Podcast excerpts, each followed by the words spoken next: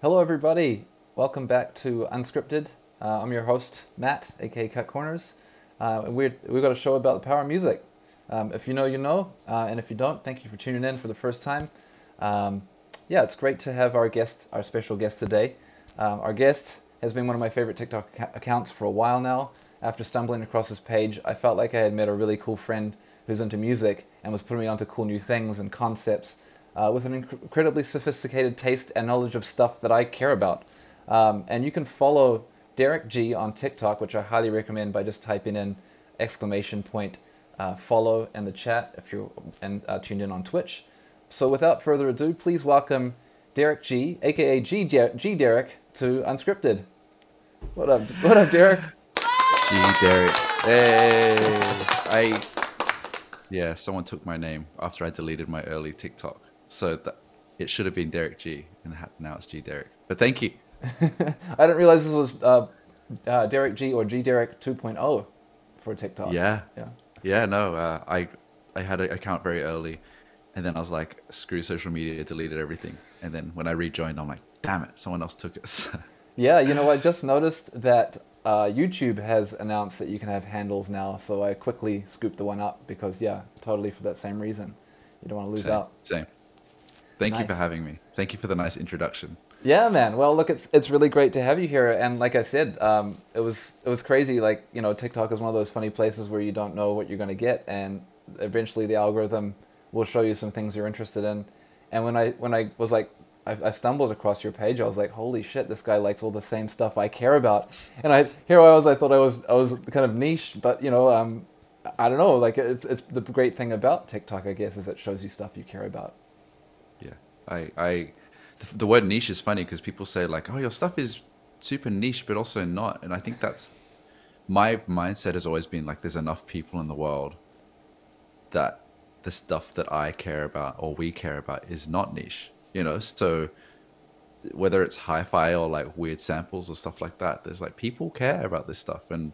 I never thought of it as a niche channel of like very small people interested in things. I'm like, I bet a lot of people would be interested in what I talk about. So it's uh, it's nice that the platform exists to kind of connect people like us. Absolutely, man. That's the best thing about it is is kind of that, I guess, reassuring that yeah, what we like is valid, you know, especially because it can feel niche, right?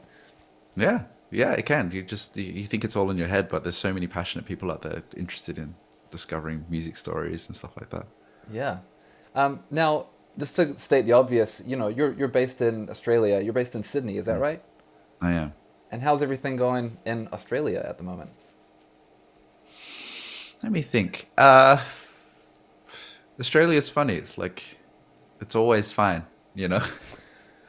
Generally, you know, there's there's there's bullshit like anything else, but um, it's you know the weather's good. It uh, the you know uh, politically things are pretty calm, you know. Um, so yeah, I, I, I can't complain. I think it, you know I used to live over in the US, and I think it's uh um, it's kind of nice to be home. I think, considering, you know, you can do a lot of your work from from your desk to to the rest of the world. So, yeah, Australia's great. That's awesome, man. Um, so as you may know, Serato is a New Zealand-based company right next door. Um, so it's kind of nice uh, to have someone from the South Pacific on the on the chat, you know, for for a, a change, I guess. Very impressive, a New Zealand company. You know, it's not something you immediately think of. yeah, but similarly, actually, and I don't know if you've talked about this, but it was really cool that um, uh, you know Australia and New Zealand have both had some really im- important um, innovations in technology. Like I think it was the Fairchild synthesizer is an Australian invention. Is that right? F- that I don't know. I think it is, yeah, and and that was like one of the first sampling uh, syn- synthesizers ever. It was like the Huh. computer screen and this keyboard. I, maybe we'll uh, we'll have to investigate this one further. Another, another Wow. time. But yeah, Well, it's like Wi-Fi or something came from Australia. I swear, or GPS. I think it was GPS, something Oh, like really? that. And it's just yeah, it's just like you wouldn't connect that together. But um, yeah, go Serato, huh? well, yeah. Also go Australia because um, I wanted to ask you real quick. Um, I know you've also been involved in radio, and one of uh, my favorite radio stations from Australia is Triple J. Um, And um, when I was a youth growing up in New Zealand, Aotearoa, we'd get the Triple J Hottest 100 compilation CDs.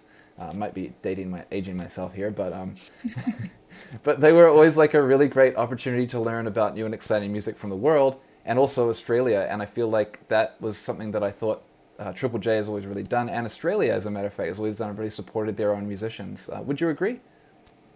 For sure, I think that comes with its pluses and minuses, but for sure, I think that there is no other country that I can think of that has a platform like Triple J where you can go from nobody to somebody really quickly.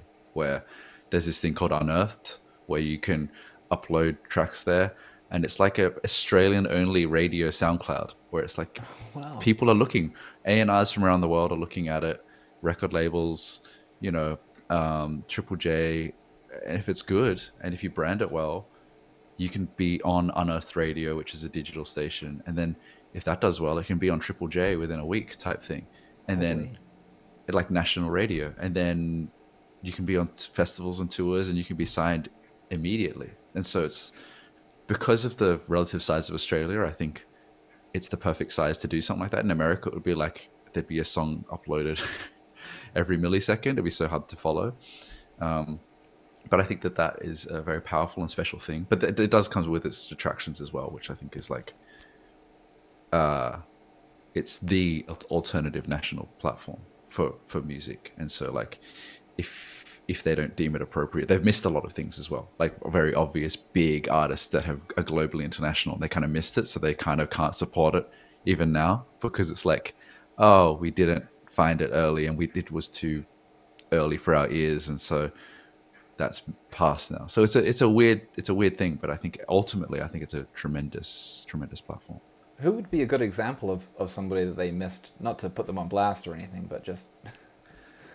I think I think Hiatus Kaiyote is a good example. Ah, yeah. Where it's like neo soul, um, definitely slower, groovier than like more of the rock stuff that they're known for, and you know Grammy nominated, can sell out shows in America around America, but can't sell out shows as quickly in Australia, and it's just kind of they should be the darlings of it, but they're just like not and like um, that's yeah that's that's probably the best example I can think of. That's a really good point though, um, because yeah, Hiatus Kaiyote are one of like the most celebrated artists that I can think of from Australia in the U.S. North America, uh, primarily because their sound fits so well into that R and B jazzy. Uh, I mean, you know, it's such. I mean, their their latest album and all the remixes, they're mm. so good. Like, I actually, I'm really glad you brought that up because I love that remix album they put out and the fact yeah. they worked with so many cool artists on that remix project as well. Yeah, yeah. I worked with their team a little bit. The you know the the team is really great, uh, really passionate, and um, you know I think you can get a bit like close minded about like what an alternative radio audience wants, and mm. so you can kind of like just miss a few shots. But that's bound to happen with any radio, right? I guess like Radio One's going to miss some big artists because they just think it's not relevant and it, it's massive over there or something like that. So, but yeah, they're they're a very special act that can sell out Brooklyn any day of the week type thing. But Sydney, you're gonna have some trouble. Like not yeah, it's gonna be harder. It won't be it won't sell as fast, which is crazy. Yeah, I, I could see that. That that's unfortunate though. Um, people yeah. don't know what they're missing out on with Hiatus Yeah, they're true. like one of the most crazy bands of all time. So talented, so talented. Yeah, I, and I, I, mean, I think about Australia always does so well on the international stage, uh, you know, musically speaking, despite the smaller population. You know, I'm thinking of like some of the most impactful artists of now, Flume, Tame Impala, things mm. like that. And mm. There's even a burgeoning drill scene I've heard, which was quite impressive yeah. actually. Um, yeah. Is there um, is there any notable Australian artists that you think we should be aware of coming out right now? There's there's so many um, you know, I, I harp on a lot about uh, K-pop because I find it's and it's a significant part of the music industry that doesn't get talked about enough in the West. I guess it's more exotica, but I think there are tons of Australians in K-pop, and I think that's really fascinating. As like, you know, if if you grow up here, they're from the suburbs. Like they're not from they're not wealthy. They're not, and they apply and they get to these things, and they've got like 20 million followers on Instagram, and they're nobody's here. you know, and I think that's such like a weird thing to me that like you can have these like kind of whatever Sydney high school kids now like international superstars, but if you name them to anyone here, they'll know like the person that won Australian Idol in 2007 10 times 100 times over the person that's like big around the world in k-pop so i think that like you know i'm not trying to be like the maddest proponent for it but i think it's super interesting that like the high um the high amount of aussies in k-pop and i think it's because proximity to mm-hmm. asia pacific lots of asians lots of koreans in australia um, and they can speak english which helps in for, for marketing purposes for those so i think that's always really interesting to me yeah, I was thrilled to, to learn actually. Um, my niece is a very big fan of K-pop and specifically Blackpink, and yeah. um, I was thrilled to learn that that two of the members, one of them is from Australia, one of them is from New Zealand. And I was like, right. that's crazy. And then um, yeah, yeah, and like you said, I think that the, you know the musicians that are involved in a lot of the production of K-pop as well are from all parts mm. of the world, which is always really cool, you know. Yeah. Yeah, once once you get too once you get so so deep into being into music, you end up going full circle from like hating pop and thinking pop is the worst to really appreciating the craft of what pop can deliver in terms of like satisfying music. Um, and the the best songwriters are all in K-pop, you know, um, doing some incredible things. So I I marvel at it from a pure like, you know, creative production artistry standpoint as much. Like, do I think it's as great as some of the like um, Western counterparts. Like I think it's you know it's got a place, but it's very manufactured. But the songwriting can be incredible. Yeah, I think I, I yeah I know what you mean, but I think it's almost like you can't paint the, all the K-pop with the brush, right? Like it's it's nuanced as well, like indeed, indeed. Western music, surely. Yeah, yeah, yeah, for sure. Yeah, that's really cool though. Um, now the other thing I want to talk about with Triple J is they have this series called Like a Version. Uh, you're probably mm. familiar with it. Yeah, yeah. I've always thought it's so cool. Um, and um, I wanted to know if, if do you have any like notable or you know favorite cover versions that you know you'd like to share? Not to put you on the spot too much. Hmm. Hmm. A great question. Um, there's a there's a rap group called One Three Hundred. They're like a, a, a Sydney Korean Australian rap group and they do a, a version of Gangnam Style, which is pretty funny. Um, uh, but uh, I think I've been thinking, you know, I've been thinking a lot about like I've wanted to like think about doing a TikTok on like the formula of what makes a like a version successful, and I think that there's like particular markers you need to hit, um, which I'm still processing, and I think it's about like it's got to be like throwback enough for the widest pool of audience to think that it's like they want to hear that cover. Because if you're being too smart and like too on brand, it's not gonna work. Like I've got a lot. Of, I, I used to work with her, but I've got a lot of love for Sampa the Great. Uh, she did "Damn," which makes sense for her. But uh, Kendrick's, um, I don't know, "Humble" or whatever DNA. Uh, yeah, makes sense for her. Great rapper, but it's like it almost makes too much sense in in hindsight. I wouldn't have known, you know. But then you you know people love hearing like remakes of covers from like when they grew up and like interesting so and, and like people that are much smaller than sampa can have much more success on like a version because you're doing like blink 182 or you're doing rage against the machine you know the the famous denzel curry one um, oh yeah that's th- right I, and i think it's also like how seriously you take it and how like much energy you put into it. And i think it's also about like you know whether you are taking the piss like whether you're just making fun mm-hmm. of it or if you're like really you know respecting what it is or you know there's so many factors. But i think that there's like almost a, I think there's a science behind it you know? Um and but i think that at its core some people try to be too crazy with it and conceptual where people are kind of want to just be basic and click on like oh i loved you know this big Goo Goo Dolls song or something like that. And it's sung incredibly re- really well and it will do well you know? Yeah. It's the method. Yeah i think that's a really good point. I, I love talking about cover versions. I've got a friend um, uh, of mine nina mendoza who always pulls out the craziest cover versions. Um, and i always think like what an opportunity a cover version is to do is to kind of make it your own, right? And that's do you think that's the challenge of a good cover version of like being able to not like just do it verbatim and then kind of recontextualize it and almost create a like a version of it that is yours? It depends on your size and scale and impact and reach, you know? Like Denzel Curry taking Rage Against the Machines, killing the name of dead serious and performing it by the book was incredible because mm. he'd never seen it before and was totally different to what he does and he's famous anyway.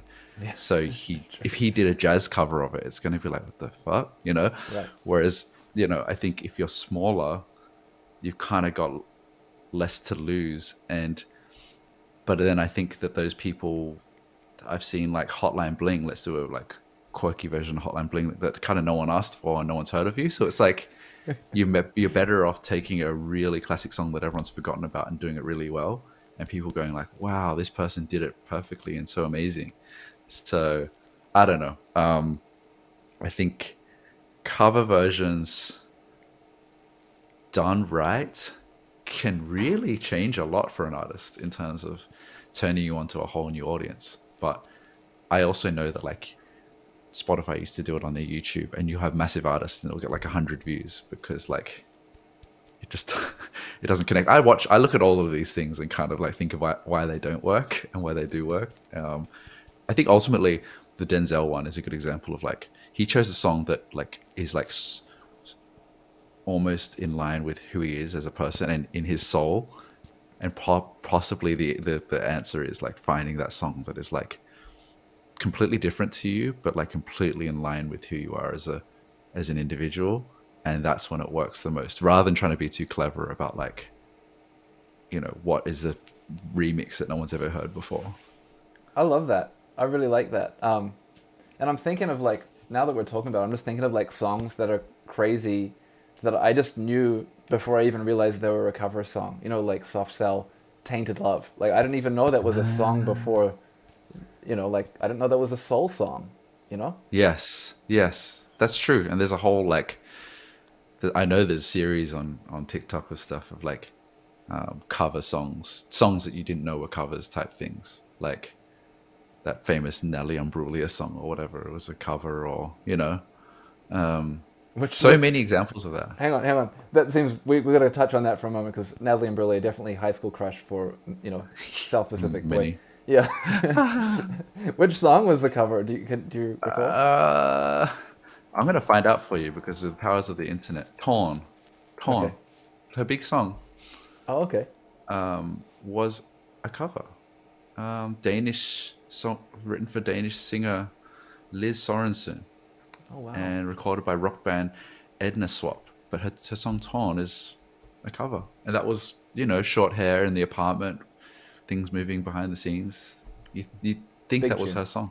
Big tune, yeah, torn, yeah. yeah. Thank you. Uh, yeah, that was the one for sure. Um, yeah. Crazy. That's a good. That was yeah. really. That's perfect. Like we've got. We've kind of covered it all there. We've got Aussie content, classic cover version that you didn't know. That was really good. I can't believe you pulled. Well, like on that, I was talking about it yesterday with someone because this is like super niche, but like, um, I posted a video last week about Jay Electronica sampling Ryuichi Sakamoto, uh, a track that Ryuichi recorded for um, Babel, the film. And that song was also sampled by Trey Songz and Mr. Hudson, um, and like coincidentally at the same time with this same piano song. But then that song that was from Babel is there's an original song by Ryuichi Sakamoto from '97, which is like a pop song. So it's like it's sometimes there's a there's a, almost a series in like where where the the cover Ryuichi covered his own song is better than the original. And like um there's like yeah there's the kind of series of did you know this was a cover? But then there's also like ones that made it 10 times better um which is its own craft i think. Yeah. Yeah absolutely. Um well there's there's two components to this now that since we're on the subject First of all, I feel like I, I can't believe I missed this until now because of your mm. interview with um, Mr. Hudson. But um, mm. there is a very a fantastic cover of uh, Paranoid, which is I think he wrote that for um, what's it called? He wrote that for Kanye West, right? Yeah. Yeah. And there's a uh, a Japanese girl pop group called the Suzan. Have you heard this before? Suzan, no. Okay, so this is uh, pretty old. Um, I'm just gonna have to um, skip some ads here. Um, excuse me for a moment. but uh, this band called the Suzan, they were on, had a release I think on Fool's Gold back in the day, or, or Scion. It was one of these back in 2008 when they did cool stuff like that, where they had Scion money to burn. Um, anyways, this was you know Bloghouse, peak Bloghouse. You can tell by the, the outfits. Let's have a look here. Oh wow. Yeah. So this is their cover of the Mr. Hudson penned song "Paranoid," which I'll play a snippet of if you're okay with Go that. on. Let's go. Yeah.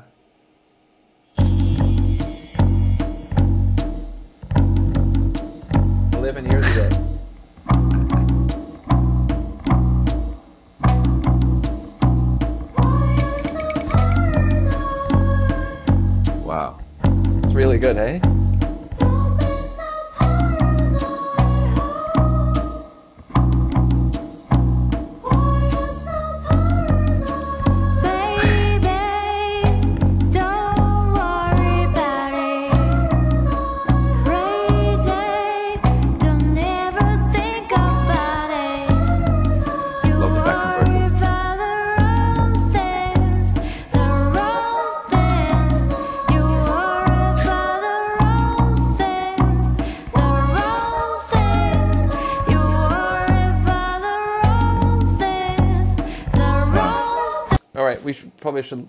that short there because uh, you know, just gotta be Copyright. respectful of all, all that stuff.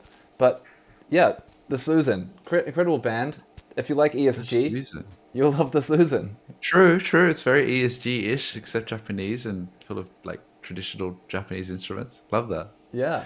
My my favorite, not to like give in too much light at the moment, but my favorite Kanye West album, Oh, that is that 808s and Heartbreaks, right? Yeah. 808s. Yeah, yeah, Yeah. Revolutionary, crazy time that one. exactly. Um, It's like the the music fans' choice. yeah, and the packaging. Oh my gosh, that was like the, the like I never got the vinyl. It was a bit too rich for my blood at the time. Um, but holy smokes, the packaging on that with the was it KAWS? Yeah, Didn't have KAWS. KAWS. Yeah, exactly. Man. Wow. Um, okay, one more thing on cover versions. Um, and Mm. Love Lisa brought it up. Shout out Love Lisa. Thank you for modding the chat. What up, Kid Koo? We got the, the, the squad tuned in. Um, burnt CDs, I see them in there. Um, the but uh, Love Lisa brought up uh, how much she likes reggae covers, and I'm a big fan of reggae covers also. And Hmm. I think if I could offer anything to anybody listening or yourself, Derek, um, there is a fantastic uh, compilation called "For the Love of Yeah, You." yeah, yeah. You, are you familiar with this? Yeah, yeah, yeah. So good, right? Amazing. Yeah. Um, the, the, the Gap Band L. Charles uh, outstanding cover is Insanity, and the Christine Lewin Juicy Fruit cover, mind blowing.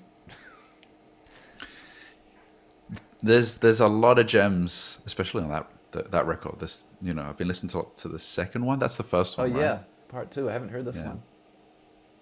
Um, I think there's there's multiple. There's multiple, but yeah, definitely well well worth the time. Is there anything off this one that you'd recommend? Um, I'm terrible with things off the top of my head, but um, uh, you might need somebody. Um, Sylvia Tella. oh, okay, that one. Yep. Okay, I'm gonna again listen to this a little bit later. Uh, but thank you. I'm I'm only just learning there was volume two because yeah, this is this was one of my go-tos. Like this was kind of like, oh oh, do you like reggae? Oh, do you do you know this kind of thing? Oh yeah, yeah, yeah, yeah. Keep that in your back pocket. Yeah, right. Uh, yeah, highly recommend. Um, all right, so um, just if we can rewind a bit, um, you talked a little bit earlier about how you lived in, in the U.S. for a while, and you also lived in London as well as Sydney, where, where you're at right now. I'm really cur- curious to get some of your observations of uh, the difference in music culture in those in those cities, countries, cities, if you may. Ooh, so many thoughts. Where where are you based again?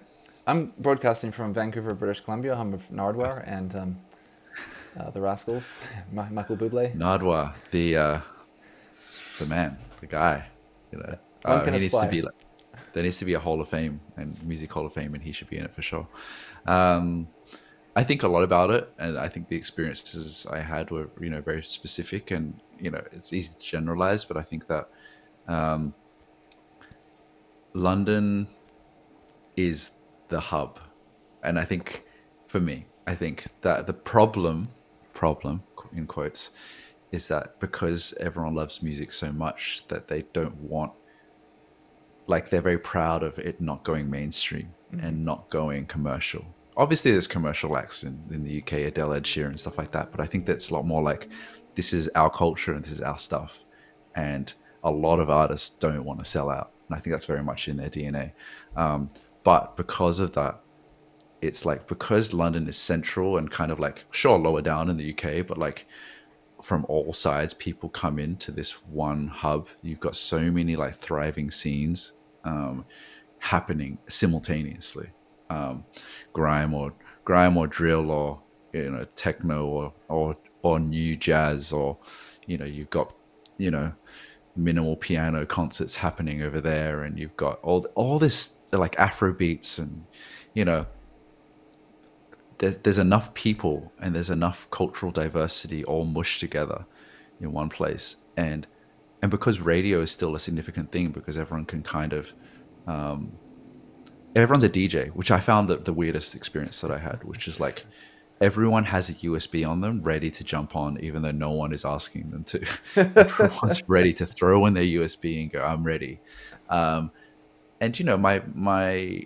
um, physio when i hurt my neck. Oh yeah, I'm a DJ, you know. And then you go over here, you go over to some other like you go to the bike shop. I'm a DJ, and it's just there is a ingrained sense of like collection, curation, um, radio history um, that is ingrained, which I find like which is why I find it the hub for me because it's like people just know quite a lot about music quite deeply.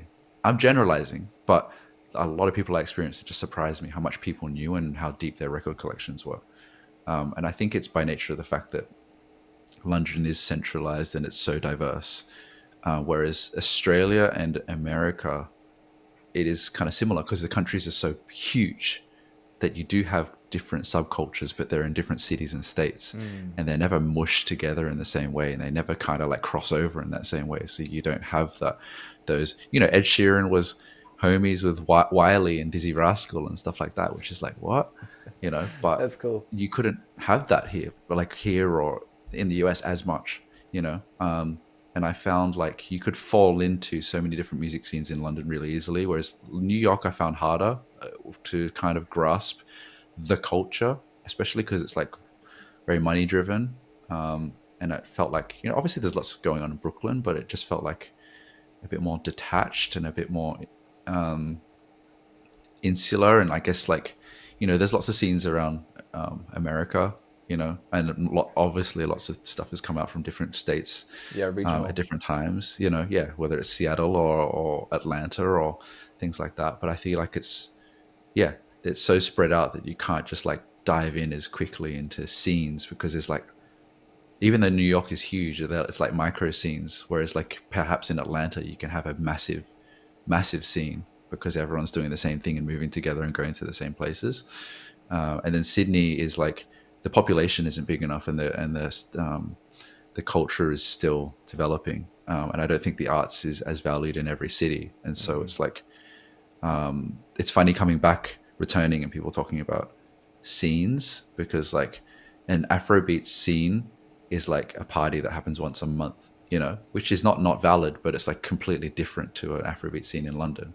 Yeah. Um, so um, I think the interesting thing about Australia, what you said earlier about like punching above our weight, I think there's so many talented people in Australia um, because we aspire to the rest of the world. We kind of want to be part of it, so we kind of adopt, we obsess over it because we just feel like no one cares here, and there's so many Australian artists that like whether it's in the EDM scene or in in the techno scene or in the you know in K-pop or whatever there's people looking to the world going like I want to be that and I think that it uh, produces more than a lot of countries because of that. Yeah, that makes a lot of sense, man. Um, it's funny because you're the second person that we've had on here who talked about uh, London in that way, where you know radio and, and the appreciation of music is so deep for, uh, and, and, so vast, uh, you know, in the in the mm. city, um, which is you know I, I think you know I really understand that in a lot of ways. You know, it feels like here or even where I travel to a lot in Los Angeles sometimes, you know, it's like you said, there's scenes, and those scenes are supported by a population that's big enough to maintain and make them lucrative and sustainable, I guess. Um, mm. But it's almost like you've got to you've got to find that, you know, that circle. It's, it's kind of like TikTok, really. Like you've got to figure let it, let it tell you, and then be, kind of latch on, and then just keep going back to those things, so you feel like that's your reality in a lot of ways. Um, yeah but yeah, when you're in a smaller country, and I, I, mean, I can relate. Being in New Zealand was very much that. Like, the most important, you know, hip hop scene was a cafe on you know downtown Auckland, and, and, it only had a capacity of like 40 people. So it was like, you know, yeah. that was ground It's not not a scene. No, exactly. Um, but yeah, no, and I think it's like the what I said about like these kind of melding of scenes as well, because you're kind of falling over each other and like why James Blake is like making like dubstep, but also crooning and playing piano. It's like because you're just mixing with so many different types and you're able to, is like a nature of that city. Whereas like Sydney or you know Vancouver, it's like, um, yeah, it's it it.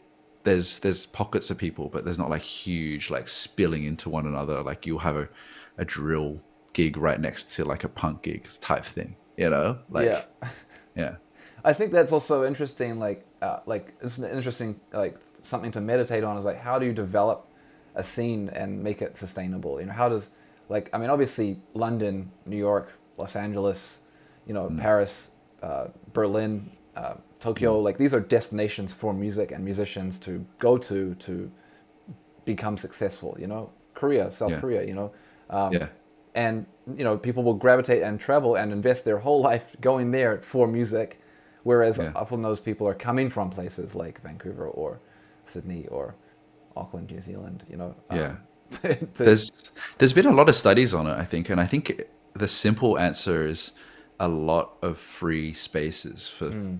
Young creatives which sounds very i'm going to i don't want to politicize but very left right it's like just give spaces to artists. It's like, and I'm sure a lot of people would be like, well, all well and good, but you know, it costs money and all this sort of stuff, and it does, it does. Um, but they just, you know, 18 year old people, kids are putting on underground raves under highways because they love music, and if they can do that safer, and if they can invite people, more people can know about it. Um, it just that creates culture. It, it's not, it's not as much as I have a taste and I have a following, I don't know if I'm creating culture. Like, as in, like, if I just put on a party here and around the world, that's different from someone that's like in it and all of their friends are in it and mm. all of their friends are DJs and all of their friends, or like one's a, a keyboardist, one's a techno DJ, and they kind of have a space to just put on something weird and they're all young and they're all just being messy. And usually incredible things come out of that, like whether that happened in you know, in Manchester in the 70s and 80s and, you know, that sort of thing. It's like, but that takes a lot of uh, love and respect for culture and music and, and foresight and like knowledge that you're not going to get any return on it until maybe a lot later. Now people go to Manchester as like one of the meccas of music, and you will you, you I'm sure you've had a lot of return financially from a like state and city council point of view, but you're not going to get it back probably possibly in your lifetime you know? Yeah.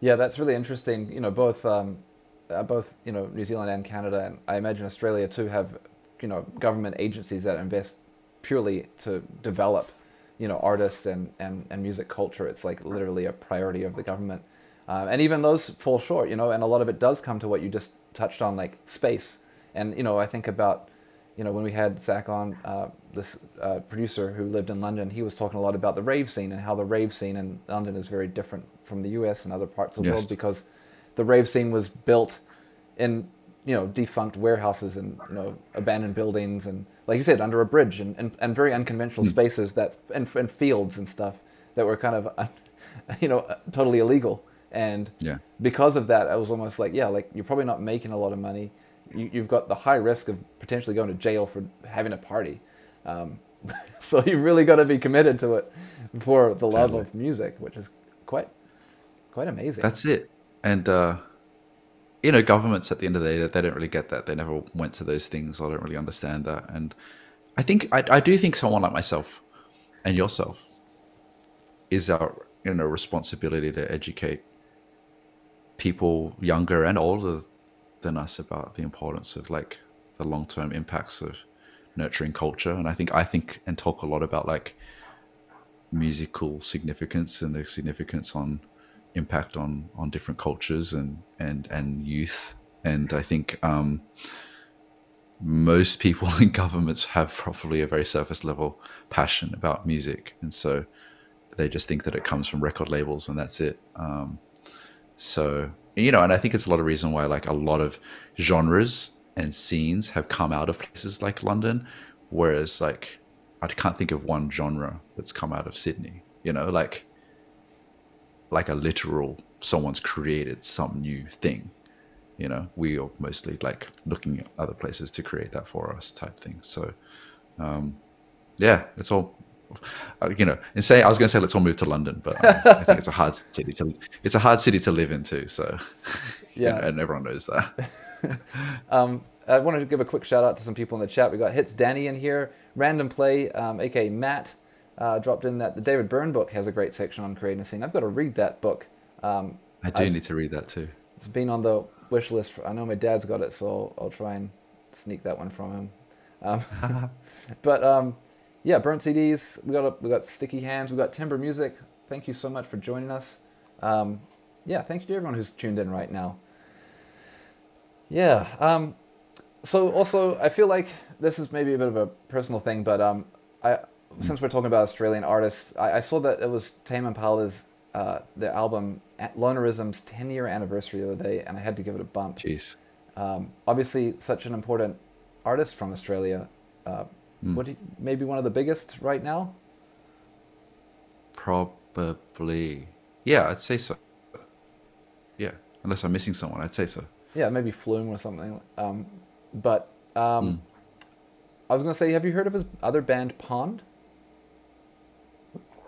Is that is that him or is that another artist from Perth. tame Um, well, I know he's involved in it somehow. As in, like another artist, fr yeah, like the bass player from Team. I, yeah, a while ago, but I haven't listened to them recently. Yeah, Yeah, they have a really great song called "Sweep Me Off My Feet," and I'm gonna put it in the Discord.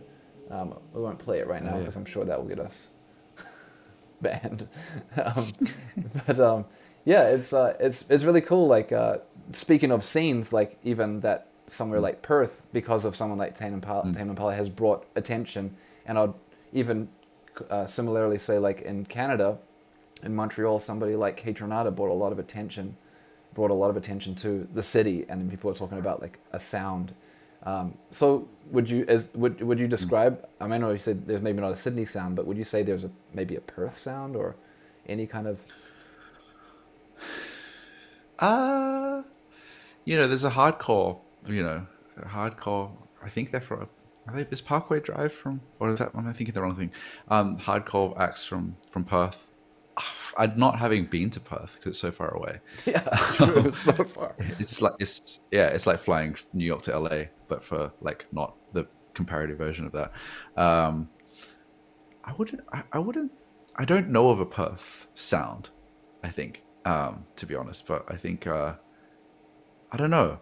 I still haven't reconciled my thoughts on Tame Impala. I, I really like Tame Impala. I think I really respect Kevin Parker.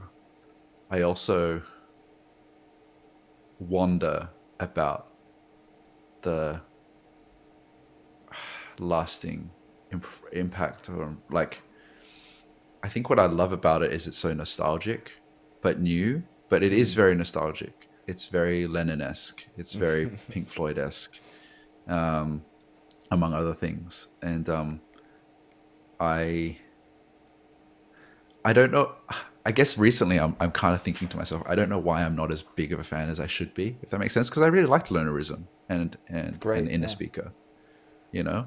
But emotionally, I went to see them at the Enmore Theatre years and years ago, and it, Kevin didn't really speak to the audience, and it sounded like the CD. CD. That's just how old I am. Um, and to me, that was kind of a strange experience to be like, oh, I didn't feel a whole lot from that gig. it just sounded like it should have, you know. And maybe that's a disconnect from me. Like I, I am very much like a um, soul, you know, soul music, you know, jazz type person, uh, as as well as other things. But like I think that. I, I, perhaps I, I'm like now like thinking out loud.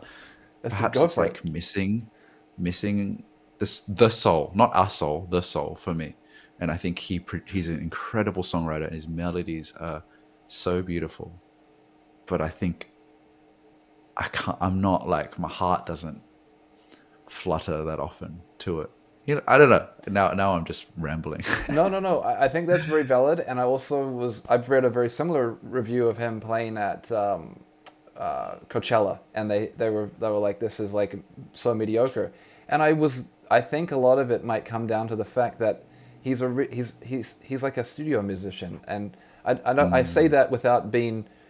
I don't want to say any in any disrespect to, to that because I think that that is definitely like an art. I mean, even the Beatles, right? I mean, here we go, going down the old Beatles, you know, path. But it always comes back to the beatles well, especially with someone like him. But like a lot of his music is made in, in the studio with the studio in mind. It's, it's very hi-fi or everything is very considered, and maybe that doesn't translate. Maybe he's just not a good live performer. I think that even with someone like Vicky Farewell, who we had on the show the other uh, a, a while back, we talked about how live performance is the most vulnerable you'll be, and Yeah. you know that's not for everybody, especially if No. you have to use your voice, and if you know, especially musicians like or DJs, a lot of us like to hide behind our instruments, and when put on the front, it's like paralyzing for some of us. Um, Yeah, no, that that makes sense. I think that he he puts on a spectacle. I'm sure nowadays the show would be amazing, and it's all I've seen like big screens and light shows and stuff like that. But I think I like I like mess. I like things Yeah. that like aren't perfect. I like experimentation. I like rawness and and um, a bit of like human. Um, and I think perhaps what it is is like Tame Impala is almost too perfect. It's like it's so good that sometimes I I kind of wish it wasn't as as as good. You know, um, the packaging is perfect. Everything is like you don't miss. He doesn't he doesn't miss. But in that way, it's like I like the imperfections of, of, of that. So, you know, but that's all with like, I think he's incredible. And obviously he's like hugely influential and has been in every session with every main artist, major artist of the last decade. So like, he's not worried. no, no, no. And it's funny though that you say that too, because I think a lot of like um, a, a- band that that encompassed the imperfections and you know in our in our lifetime or last twenty years was like the Strokes. Um, you know, and I read the Wikipedia on the Strokes album, and I come back to this. I probably even hope. I'm sorry if I've if I'm repeating myself to the audience that listens to this podcast, but I know that they specifically recorded "Is This It" with like the cheapest like Peavey amplifiers and uh, you know uh, they didn't do any like multi-tracking it was like all live and Right. that was specifically because when they wanted to perform live they wanted to sound like the record but it, they, Amazing. they kind of wanted to capture that kind of like just rough and rugged you know rough around the edges uh, I like that. yeah I feel I've I've felt a thousand more things with that record than I have with any Tame Impala record. You know, uh, and it's not perfect, and the songwriting and the structures aren't as great, but there's something about it. You know. Um, but hey, like I, it's really interesting to see like currents from Tame Impala being like adopted by uh, like Gen Z. To, uh, you know, as, as one of the greatest albums ever um, and that's cool. I think the cover's really cool. I think that there's great songs on it. But yeah, it's really interesting to be like, that's the one that I see more often than anything else on TikTok. Is like, not lonerism, not inner speaker. It's currents. Yeah, that's which kind of, yeah, which speaks to a new generation taking, you know, what wouldn't have been considered their best work now as now their best work. And hey, you know, at the end of the day, I'm just a, a, a guy getting older talking about back in the day, aren't I? well, it's funny. I remember when that record came out. Um, I want to give a quick shout out to my friend uh, Scratch Bastid. He played me the the song, the less, uh, not the less I know the better, the one that Rihanna covered. Um, yeah, yeah, yeah. And yeah. He, he played that to me. He's like, "This is hip hop. Like, listen to these drums. This is hip hop." And it's funny because that record I feel is the one that really bridged Tame Impala to like the hip hop mm community, and people were like, "Oh, this guy's dope," you know. And then he got mm. tracks with Travis Scott and these, you know, whoever. Yeah, there was footage of Rihanna singing that track at like the Grammys or something like that as Tame was performing something like that. I think that was one of those moments where it's like, you know, the Queen, one of the queens, is like fucks with this, so it's like okay, it's it must be good, you know. Yeah. Um, also, want to give a quick shout out to Arlo Soriano and so it's sue I think the that's how you say the, the username. Uh, um, Arlo's chilling. Um, and speaking of chilling, um, I wanted to quickly touch on something that I really enjoy about your content um, with a, like a very deep uh, relativity and passion. Is that you know before like even personally before I got on the call, I was really enjoying a very tasty pumpkin tea cake with which is a recipe from the bakery Tartine with an Earl Grey oh, yeah. tea. And in a lot Lovely. of videos, you're a fellow cake and tea connoisseur. Um, what's been what's been on your menu lately, Derek? uh, baklava, um, a lot of like um, sweets from from the you know Lebanese sweets and things like that. Um, too many actually. I don't think my skin appreciates it, but um, I don't know, man. It's funny. Like the for anyone that doesn't know, like I it's not a for, it's not a format that I do often, but like I've done a few videos where I'm like drinking coffee and eating cake and talking about like um, like these in ears that I'm I'm wearing or um, these headphones and stuff, and um, kind of speaks to who I am. Like I I needed to film content about these earphones that I was given, and um, I had some coffee and cake with me, and I thought I don't know, let's just record it and see, and I'll unbox it and talk about it and people really liked it. I think because I've always dreamed of being a tech reviewer. Like in a, in another world, I would have been an MKBHD like phone reviewer. I'm a nerd, and that's not my path now.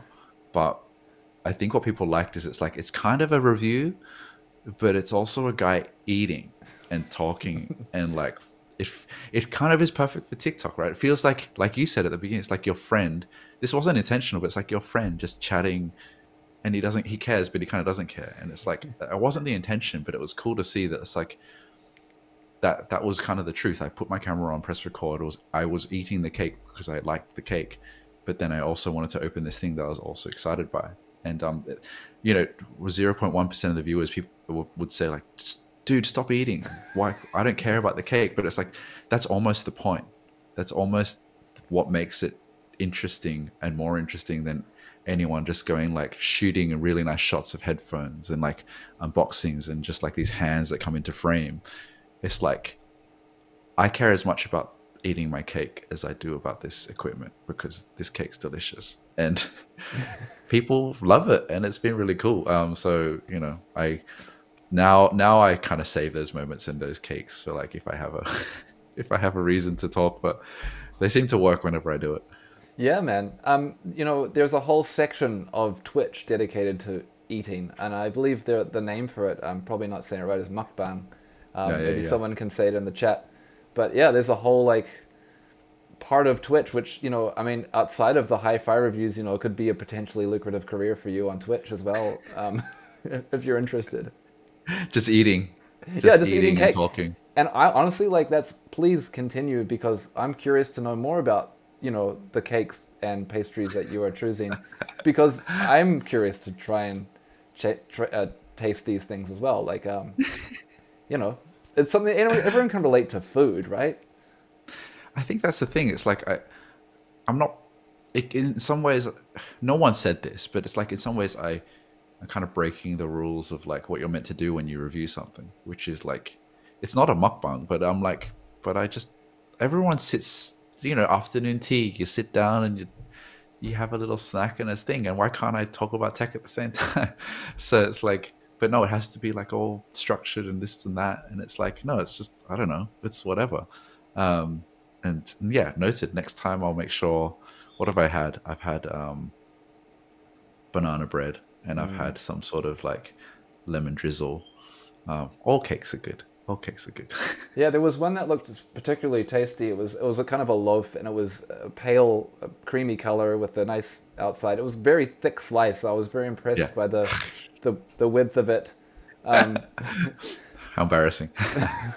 I mean, you know, you can read into it if you guys want, but you know, like really, the best conversations happen over coffee and tea or tea and coffee and cake and stuff. Exactly. You know? It's real. I, I saw a comment about testing the mic on the AirPod Pro Maxes by eating directly into the mic. Like I would, like if if I'm never gonna buy those AirPods because they're expensive, but if I was given them, I would totally do that. Like I would just set up and be like, are these any good and how do they sound and and you know I might get like what cake would I want to eat with it. You know, I'm a, I'm like a, a, a butter cake type person, mm. so like you know, yeah, you're either like a chocolate cake person or a butter cake person. I'm definitely that, but I guess I'm more on the lighter side of things. yeah, I mean, I think that that's an interesting point though, because some people prefer a denser cake, and some prefer a lighter, fluffier cake, and I. I'm curious to know which which side do you do you sit on? You dense cake, fluffy cake. No, fluffy. Sp- like, give me a sponge cake. Give me something with fruit in it. Like, but that's that's like I think that very very much sums up who I am. I'm definitely like light and optimistic and and you know I'm I'm definitely not someone that wants anything too heavy. Um, but you know I could have a, a, a lemon drizzle cake any every day of the week. well, we have a, if you come to Vancouver, and I do hope that you do. There is a very nice dense uh, citrus uh, olive oil cake, and um, we olive yeah, oil cakes are great it's fantastic. It's like very moist and has a. They actually put like pepper, like peppercorns on it. Ooh. It sounds like it would be terrible. Like, in fact, I went to the cafe and they were like, "You got to try this cake. You're gonna love it," because they have a carrot cake which is delicious also. Yeah. And I was like, "What is it?" And they're like, "It's a citrus olive oil cake with pe- black peppercorn." I was like, "Hell no, that sounds disgusting." That sounds like yeah, a savory meal. yeah, but truth be told, it was one of the most delicious things, and now I go back on the weekly basis to this cafe for this cake. So um, this is why I joined the Serato podcast to talk about cake. You know, I like that. Yeah, man. I'm glad. I'm glad. You know, and I feel like you know, it can we can get serious about the music, but we should have some variety and Hell you know, yeah. get in the cake chat. I'm here for it. I mean, we have a series called Serato's Kitchen, not to be too literal plugging Serato stuff, but for beat makers and the parallels between cooking and music production are just unlimited. There's like so many analogies, right? Shopping and slicing and dicing and all that sort of stuff. It's all there, especially in the Serato world. yeah, exactly. And DJs too. You know, I think a lot of very good DJ uh, sets have you know, correspond to putting together a good meal with timing and what spices and herbs and seasoning you put in at certain times. Um, which does lead me to the next question quite well, actually. Mm. Um, you've had several shows on radio stations like NTS, uh, Sirius mm. XM, etc. Mm. I'd like to mm. know um, how would you describe your shows?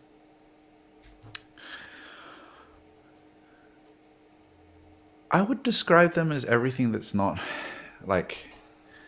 Um, they're definitely more relaxed and definitely more. Um, I like them to I like to make surprising connections between genres and sounds. I'm definitely not a club.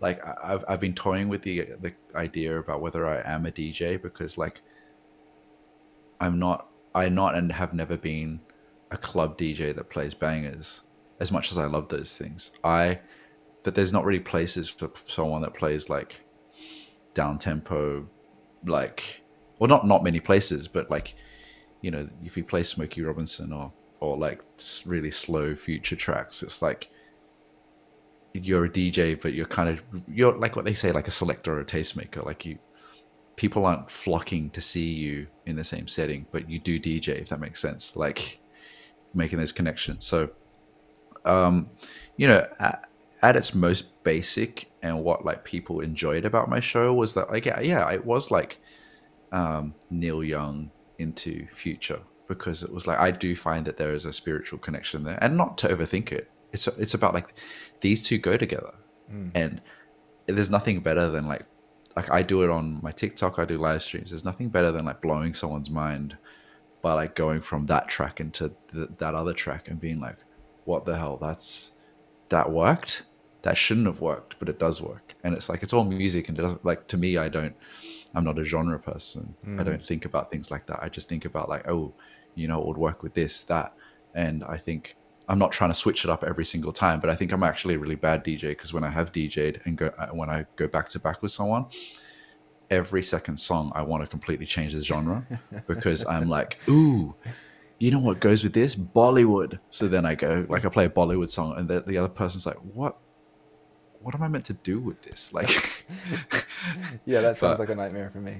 yeah, I, I but I just I, I really love like surprising people with connections that that they would never have thought of before, but still be into it. You know, um, I've DJ'd where it's like I've played like Korean trap, and people have never heard it, and people don't know what they're saying, but it kind of went with something else, and people were really into it. But it makes it harder if you're definitely going back to back. But I think it's um, that's what I love. I love being able to like surprise people and surprise myself with how interconnected music is from all around the world. Yeah, I listened to one of your NTS shows, and it started off with like a Chick Corea jazz song, and then it went into a Shek Wiz album cut that I didn't know. And I was like, this is really cool. Like, I don't know this song at all, and this is really, both, I didn't know either songs. And, you know, anytime that happens, I'm always like kind of stoked, especially if it's good and I like it. But um, it's just, it, it just, it, it just sounds like it, it's coming from more of a place of just music appreciation. And I, and I think like, I mean, I don't know if you've been to um, the Tokyo JB Hi-Fi bar.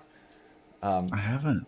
Oh man, highly recommend it. Um, but it's a, an environment where I feel like that kind of approach to music is really celebrated. In fact, there's there's one uh, in a similar uh, style in uh, Highland Park in Los Angeles, which is uh, opened up by Peanut Butter Wolf of Stones Throw Records, and uh, I, I had the opportunity to play there, and they actually have a rule where they're like, do not try and kill it. If you do that, that that is the opposite of the goal here. Like, please use. You can't bring your own records. You can't bring a computer or uh, any. kind- They don't have CDJs or anything like that.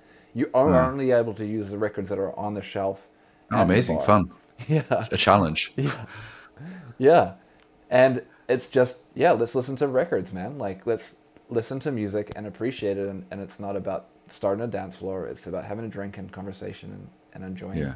it for what it is. I've uh, interesting. I've tried to like. I think one of the missions that I've kind of realized with my TikTok is I've tried to like nurture the idea of appreciating music. All of my like the high majority of my audience is young, younger than me, and I want to. The, the problem is like appreciation of music and listening to music the way I do often trends very quickly towards audiophile and very quickly mm. towards like really snobby like oh you you know you've got to listen to it with your eyes closed and the lights off type vibe and it's just i think it's changing. I think it's developing. Where like especially with maybe with the pandemic as well like people like very like you know listening on their own and appreciating something but doesn't need to be like you go to a hi-fi bar and everyone has to be quiet. And like i just Yeah. i don't think there are places where like to use a very very broad basic example why can't you listen to a deep cut from a frank ocean record really loud in a space with friends? Because there's no place for that. Because it's like you're either going to a club or where else do you hear that? I, I don't know you know? And it's like so in those hi-fi bars it's like okay you've got to like i always wanted to play at this place in london called brilliant corners but they only had um, record players. And i'm like but like i don't have that many records and i want to play as much sun ra as i do frank ocean. And I think people would want to hear that, but I, I don't have I don't have records, and it's not. So there's still a ways to go because I think it's not about the format that you play on. It's about like what are you playing and and where can you play it, and um, yeah, that that that place they they have like Japanese food, and they clear the tables and people dance, and it's like that's my kind of thing where it's like you can chat and listen to good music, but you can kind of shout over the top of it, and you can eat some food, and then maybe have a little boogie afterwards. But it's like, I think that's still maturing as an idea of like loving all music without having to be a rave, you know? Yeah, I- I'm really glad you say that. And um, well, there's there's two parts to this. Tr- tr- uh, Twit, oh, sorry, Twitch has been a great place for me for that. Um, and there's uh, shout out to Arlo and and and Ice and the people that in, in this in the chat right now that are from the um, the Good Music Twitch family, where it's it's there's DJing and people are DJing and there is some you know technical aspect to it, but a lot of it is just music appreciation. There's uh, like a lady called Special Says who just does kind of like introduction of new artists and new music from her area that just mm. it doesn't matter, you know, like there's no dance floor, so it's purely just music appreciation and however you want to mm. present it. That kind of family just really celebrates that, and I love that, and I love that, mm. you know, because it's streaming. There's no dance floor and there's no expectation, and if people don't want to listen to it, well, they just don't. it's like radio in that way, um, Yeah, and um, I agree. yeah, there's um you know there's a lot of like you know amazon has the a new radio platform and stuff and i think twitch is the ra- new new radio platform you know or live streaming you know? It's it's just about like connecting people. There's a chat. You can play things. You can react to things. You can talk to things. Like i like in-person things too but like yeah i think that there's that's why i need to get on here Well, I think also what you're doing on TikTok is is, is that too, though. You know, like um, and shout out to uh, Ricky Rock. I think I'm saying that right. Could be Reich Rock, but um, yeah, the best part of TikTok lives in the cool music that I find about, and I would say the same thing. Um, and yeah, your channel, Derek, or uh, on TikTok was was one of those ones. I remember you posted a really great um, story about uh, Madonna demos and the the guy that wrote them and how he was in this band and I forget his hmm. name. Apologies, but that was like the coolest shit. Like I was just like, hmm. holy smokes, this is what it's all about for me. You know, like I love that. So thank you. Oh, and then the people like tag me saying they bought this, they they bought the bootleg, and you know, I think it's like in my iTunes, I've got all these like random, as I'm sure you do, random MP3s that I love. Sometimes I play out, you know, I put on a radio show, and then that's it. And I'm just like, uh, it's like, it's like the secret sauce, like this, this early, early Madonna, really danceable tune before she was anyone, and and I was like, you know, that's why I do my TikToks. I'm like, I listened to it one day. I'm like, yeah, I should tell people about this because this is cool. And sometimes they go viral, sometimes they don't. But it's like, you know, yes, bootlegs of Mad- early Madonna stuff is like you don't find that on online, you No, know. And there's there's uh, you know, someone needs to talk about it.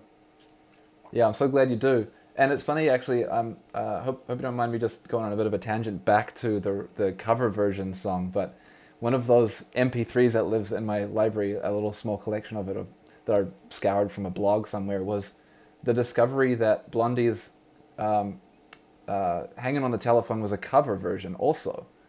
Oh, really? Yeah, and the band is incredible. That uh, Oh, the original band. Oh man, uh, um, I'm not, it's not coming to mind right now. But oh, Yeah. the, the Nerves. The Nerves. I'm pretty sure it's the Nerves. Nerves. Okay, okay. And they're like beautiful garage rock from San Francisco, and they have all these recordings that they just recorded like in their kitchen.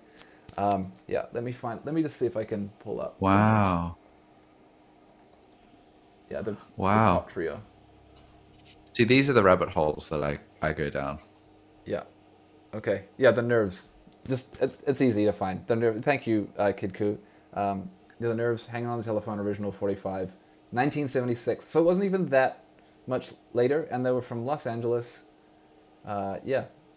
Their their song. Wow. Their, their their whole EP. That whole uh, EP that they did is top garage rock. Wow. Wow. Never heard of them, which is a shame, I guess, considering Hey man. Blondie. Least I can do for all the things you've put me onto. Um, Ha ha ha. I'll have a listen for sure. yeah um, but so you know where where sim- similarly though where are you finding most of your music these days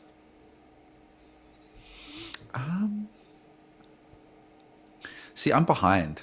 Like, if I go live, people are like, "What did you think of the Kendrick album? What did you think of the Björk album? All that sort of stuff." It's like, I think the way that I've always treated music is I'm I'm not in any rush because it's it's out.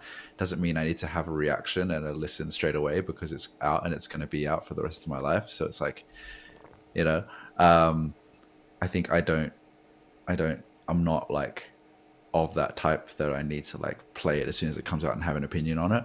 I think I still like to find music that connects with um, people's stories. Like I still love reading interviews with people and they talk about what what really influenced them. I really like seeing.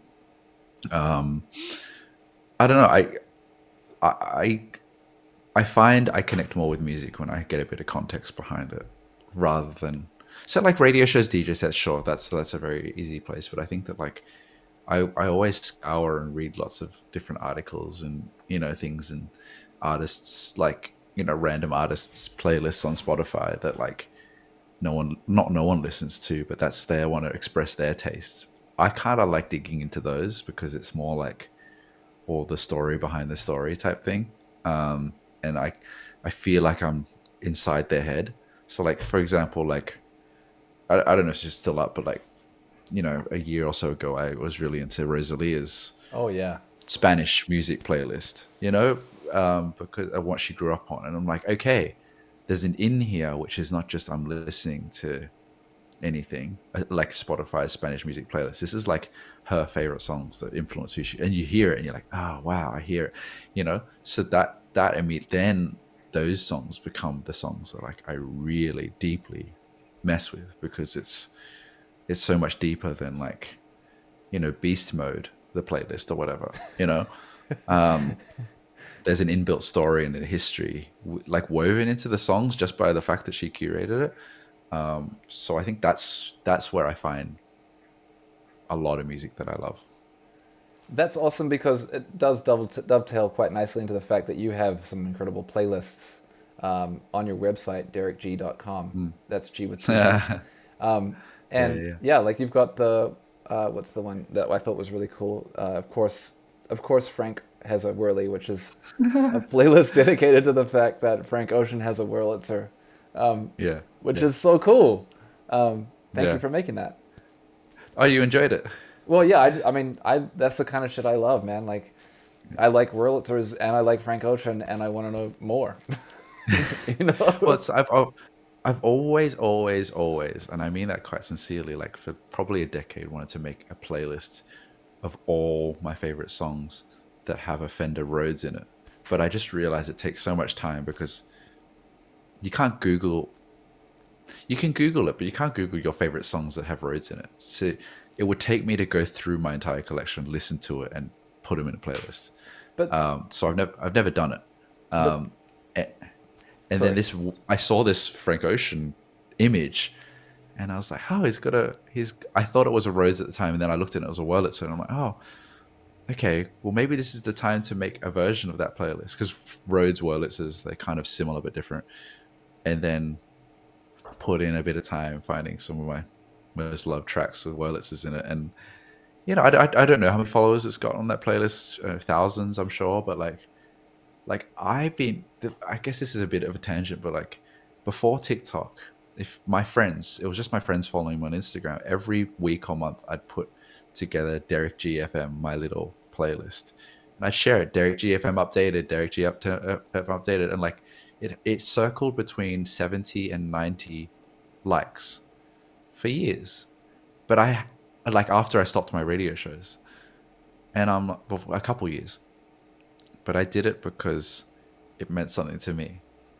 And I feel like all of this training, right? Like radio shows, digging into music, making a playlist literally for like two of my friends to go, yes, every time. And everyone, everyone else going like, oh, Derek sharing his dumb playlist.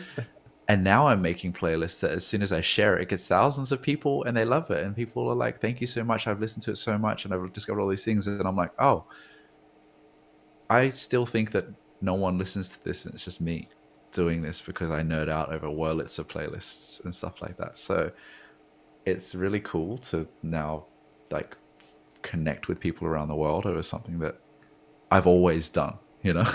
Yeah, that's the best thing about this whole situation and why I really wanted to talk to you was that feeling of like kind of yeah that connection or whatever of like oh wow you like this thing and you know lots about it too and you know oh wow this is so cool like I'm learning yeah. more stuff too like that that's the magic feeling. Yeah, yeah. It's so this it, this started the playlist started because I made a video about going to a, a burger place in uh, Manhattan and um, it turned out that Ryuichi Sakamoto oh, was behind yeah. that playlist.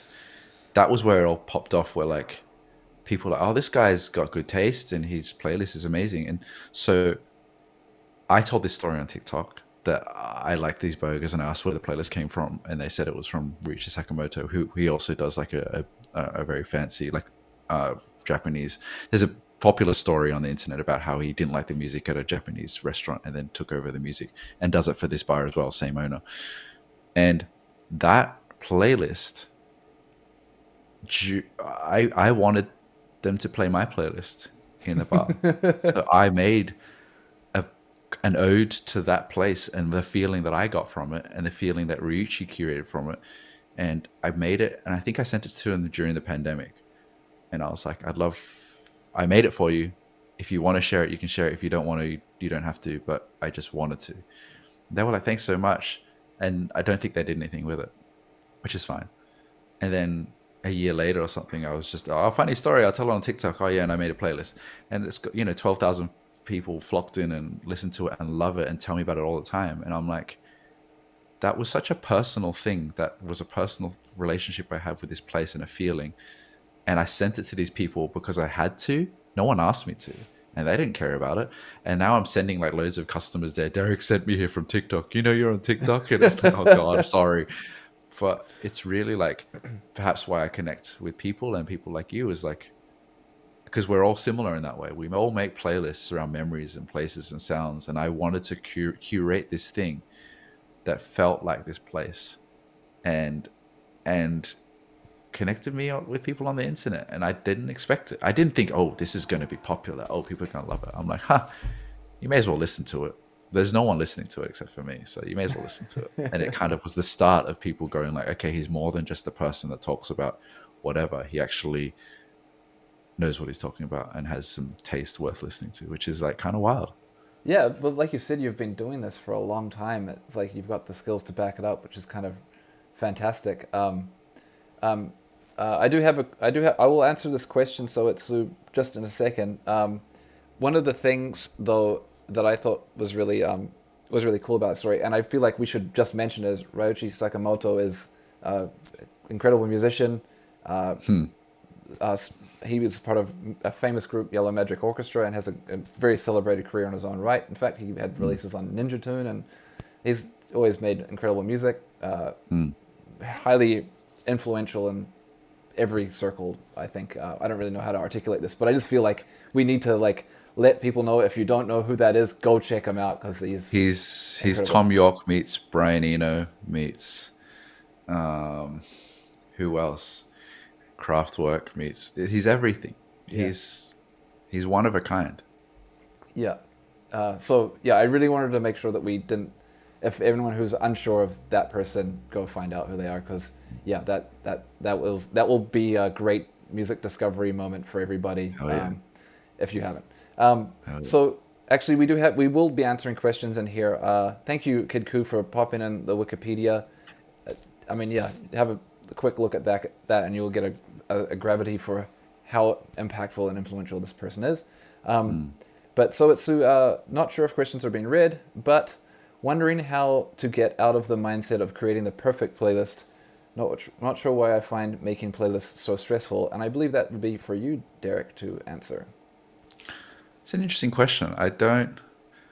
I, I'm intrigued by why it might be stressful because I think just make it for you. You know, I think there isn't su- such a thing as a perfect playlist. I think it's like, I, I do think a lot about like it's like a DJ set. It's like it takes someone on a journey. Like most of my DJ, my playlists start slow because it kind of should. It's like if you're opening, you know, if you're starting a set, you don't start with a banger unless you want to start really high energy and keep going, you know? So I think make it for you, but make it an experience. Like, it sounds crazy to think that we're talking about this as a expression because in, in some ways I find that a bit bullshit, but I think it's true. like I say bullshit because it's like you're just filing something, you know, you're, yeah. you're like ordering stuff. It's still but curation, it's almost, though. It is, and it's it's. I wouldn't go as far to say it's an art form, but it's like. It's it is audio storytelling. You know, it's music storytelling, and you can really um, do a lot. You can start with you know like an ambient track that goes that moves into some spoken word that moves into you know your favorite rock track and it kind of like I've wanted to like talk more or think more about this but like DJ sets and like you know the human experience and and you know it could be it can be tied to it almost like to not get not be too blue about it but like you know sexual sexual experiences in so much as like I've seen DJs talk about, you know, the obvious is climax, right? Like, you know, build up, you know, cool down. You know, there's there's you know a, a point where you're really like introducing new things. I you know, I, not to get too weird oh, about it, but I think that there's like a human element to how you express music over time that can really get people in a place where it's like they want more of it and they you take them down this path until you you you give the payoff and then bring them down and back up. And i think that's it's very tribal in a way and i'm, yeah. I'm getting a bit philosophical but i think there's a lot to be thought about and talked about in that kind of realm. Absolutely.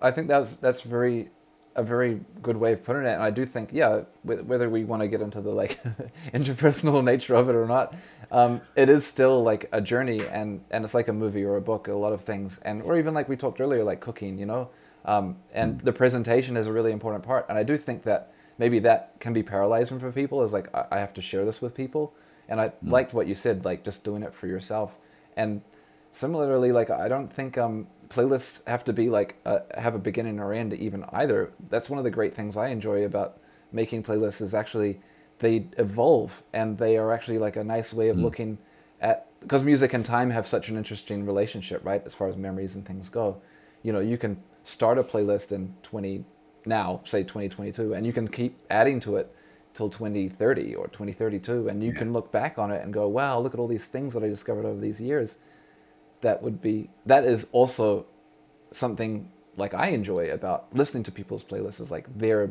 lifetime of yeah. music collection and their life experiences, like you were saying. Mm, it's like a very good way to f- understand empathy. I think it's also, you know, our five senses are a very good, like the closest thing we have to time travel. Like, and I think about that a lot. Like, you'll hear a song that you forgot about and haven't heard in 25 years and it will take you right back there. Yeah. You know, and that's incredible. Or a smell, you know, like I still sometimes smell the smell what it sounds like smells of a like the like basketball card packet. You'll smell it in something, and you'll go, "Oh my gosh, I'm right back there." Yeah. And I think that that's such a powerful thing that's stored in these like now zeros and ones. Yeah. like it's personal to you, or you could remind someone else of it, and you can like t- totally take the, them to this place. To go on a tangent real quick, like one of my favorite DJ experiences was at a, a place in London. It was like a, a listening bar type thing, and no one was there, and there was a family um, just grabbing some food. You know, expensive hi-fi bar. No one was there because the weather was too nice, and the mum was with her kids, and she just took the chair ignored her kids, put it in the middle of the room, faced the speakers, and like close her eyes. And I'm pretty sure there are tears in her eyes. And I was just I was playing some some uh Etta James track. Um and it was that was kind of like that's why you do it. Like to me it's like, yeah, like I'm not a rave DJ and she was just like, hold on a second. Hold on. this is my song and this is a moment. And she took it all in. She drank it all up, and I'm like, hell yeah, you you know you enjoy that. I I, I can if I can provide that to you, it's like my pleasure. It's it was so nice. Yeah, that's got to be the, a very fulfilling moment for your life. Yeah, special. It's that. like you're transmitting something through someone else to you know. Yeah, it's crazy. Yeah, that that's pretty magical, man. Um, I mean, yeah, I think that's what we all strive for when we do DJ sets, right? Is to have some kind of connection, and when it works, it's that feeling. Ah, man, yeah, Yeah. that's that must have been Yeah. really special. Yeah, I'll never forget it. It was um was it my funny Valentine? Like it was a track that Kanye sampled um, by Etta James. It's somewhere, but you know, it works on so many levels and it's it's nice. That's where I talk about there's not many places where you can do that, where you can just play some crusty old song that I love out loud. you know, and someone to go, Oh my god, you know. Um, so I hope to do more of that in my lifetime. Yeah, yeah, cafes, man. I feel like cafes and bars. I, it's it's. I mean, I don't want to get too deep into it, but it's like my relationship with music and alcohol, and you know, kind of consumption of illicit substances. I get I get really frustrated personally with that because similar Mm. to you, I just really like the music is enough of a high often times for me, and I'm not Yeah. discrediting anybody who wants to do Yeah, yeah, whatever they want to do, but to have an option and a place that you can go where you don't have to be drunk or be high to appreciate music is a, is is similarly like one of those things. Even we we were talking about finding a space for those to live because obviously that's not going to be that lucrative. Obviously the the bars sell Yeah. Booze and that's why you're having music Exactly. Or fuels the same thing, but yeah, It always comes back to that, doesn't it? yeah, The- the economics. the, the driver, the economic drivers of success. Yeah. And what I do is not that.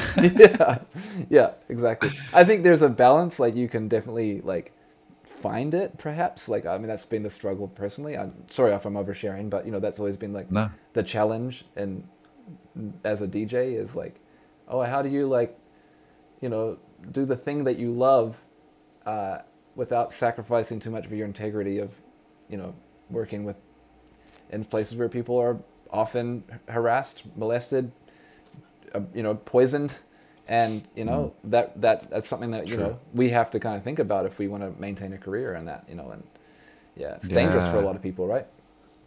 Yeah, it's heavy. That's very true.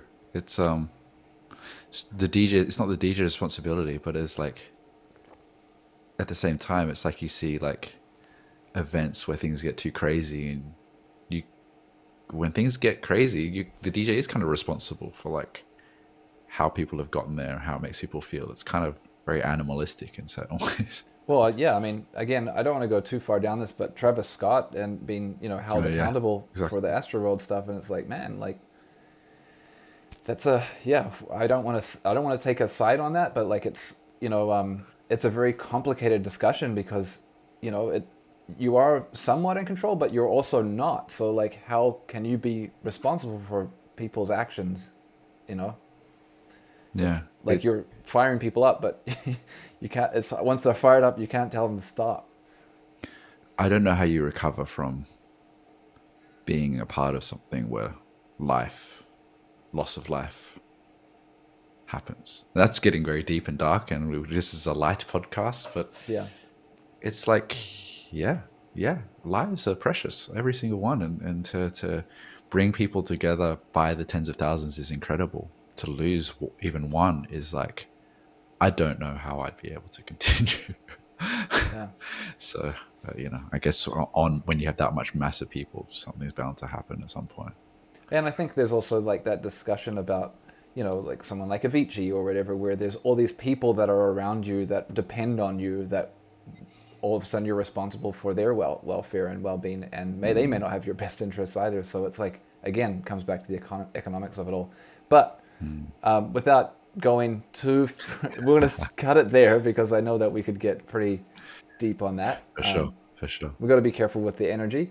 Um, but um, on the positive side of things that, that you're doing, um, you know, you've uh, well, you've talked to people like Mr. Hudson on your channel, um, and and you're you know you're really shining a light on a lot of cool things that maybe people don't know about your hi-fi stuff. And the other day you posted about the Sound Burger. This is probably a very weird trend uh, way to transition, but.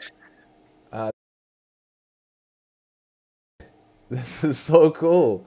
Um, Battery operated, or you can plug it in as well. It's got a handle on it. You can.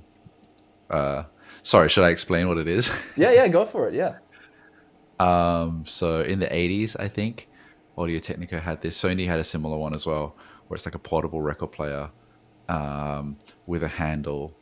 Um, it has it's battery powered, um, and it's basically like a little like it's like a it's like a, it, it's, it is like a sound burger. The, the the the record is the patty, and on either side of it, these kind of clamps together, and and holds the record, and um, so f- celebrating their 60th anniversary of being Audio Technica, they announced that they were releasing I think 2,000 of these, um, but they're like a new and updated version with like that has Bluetooth and USB C and all that sort of stuff. And look, I I mess with things that are just quirky and interesting, and I have a design background, and so there's a small amount of people in, in my comments when I shared about it that's like, it doesn't sound good, it's all this sort of stuff. I was like, I don't care, it's cool. So cool. Who cares about the rest of it? Well, and it also kind of maybe solves a certain problem about having places to share music. You could probably play that anywhere, right? Nowadays. Yeah, yeah. It's well, like, look, I, f- I do find like record players with Bluetooth slightly like hurts my brain a little bit in terms of like analog and digital, Yeah. but it's like how things are consumed these days. And I think it's, yeah, you can bring a record player to the park, you can stream it via Bluetooth. It looks cool, it feels cool. It's like, I don't know, I, I like weird tech. You know, weird tech should always exist. Yeah, it is just yeah. The design side of it is so very. I mean, I can't believe is it is it their 60th anniversary or is it the the Soundburger? It can't be the Soundburger 60th anniversary. No, no, yeah, it's Audio Technica. I had to research that because I'm like, wait a second.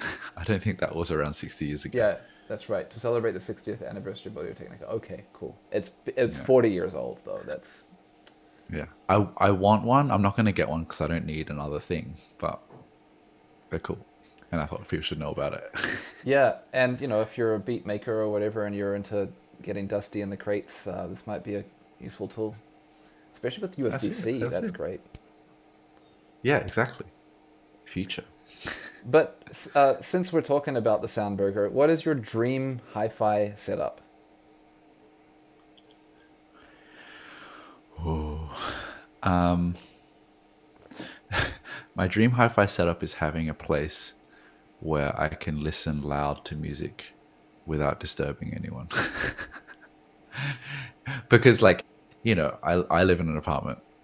Um, I think my dream hi-fi setup is my office.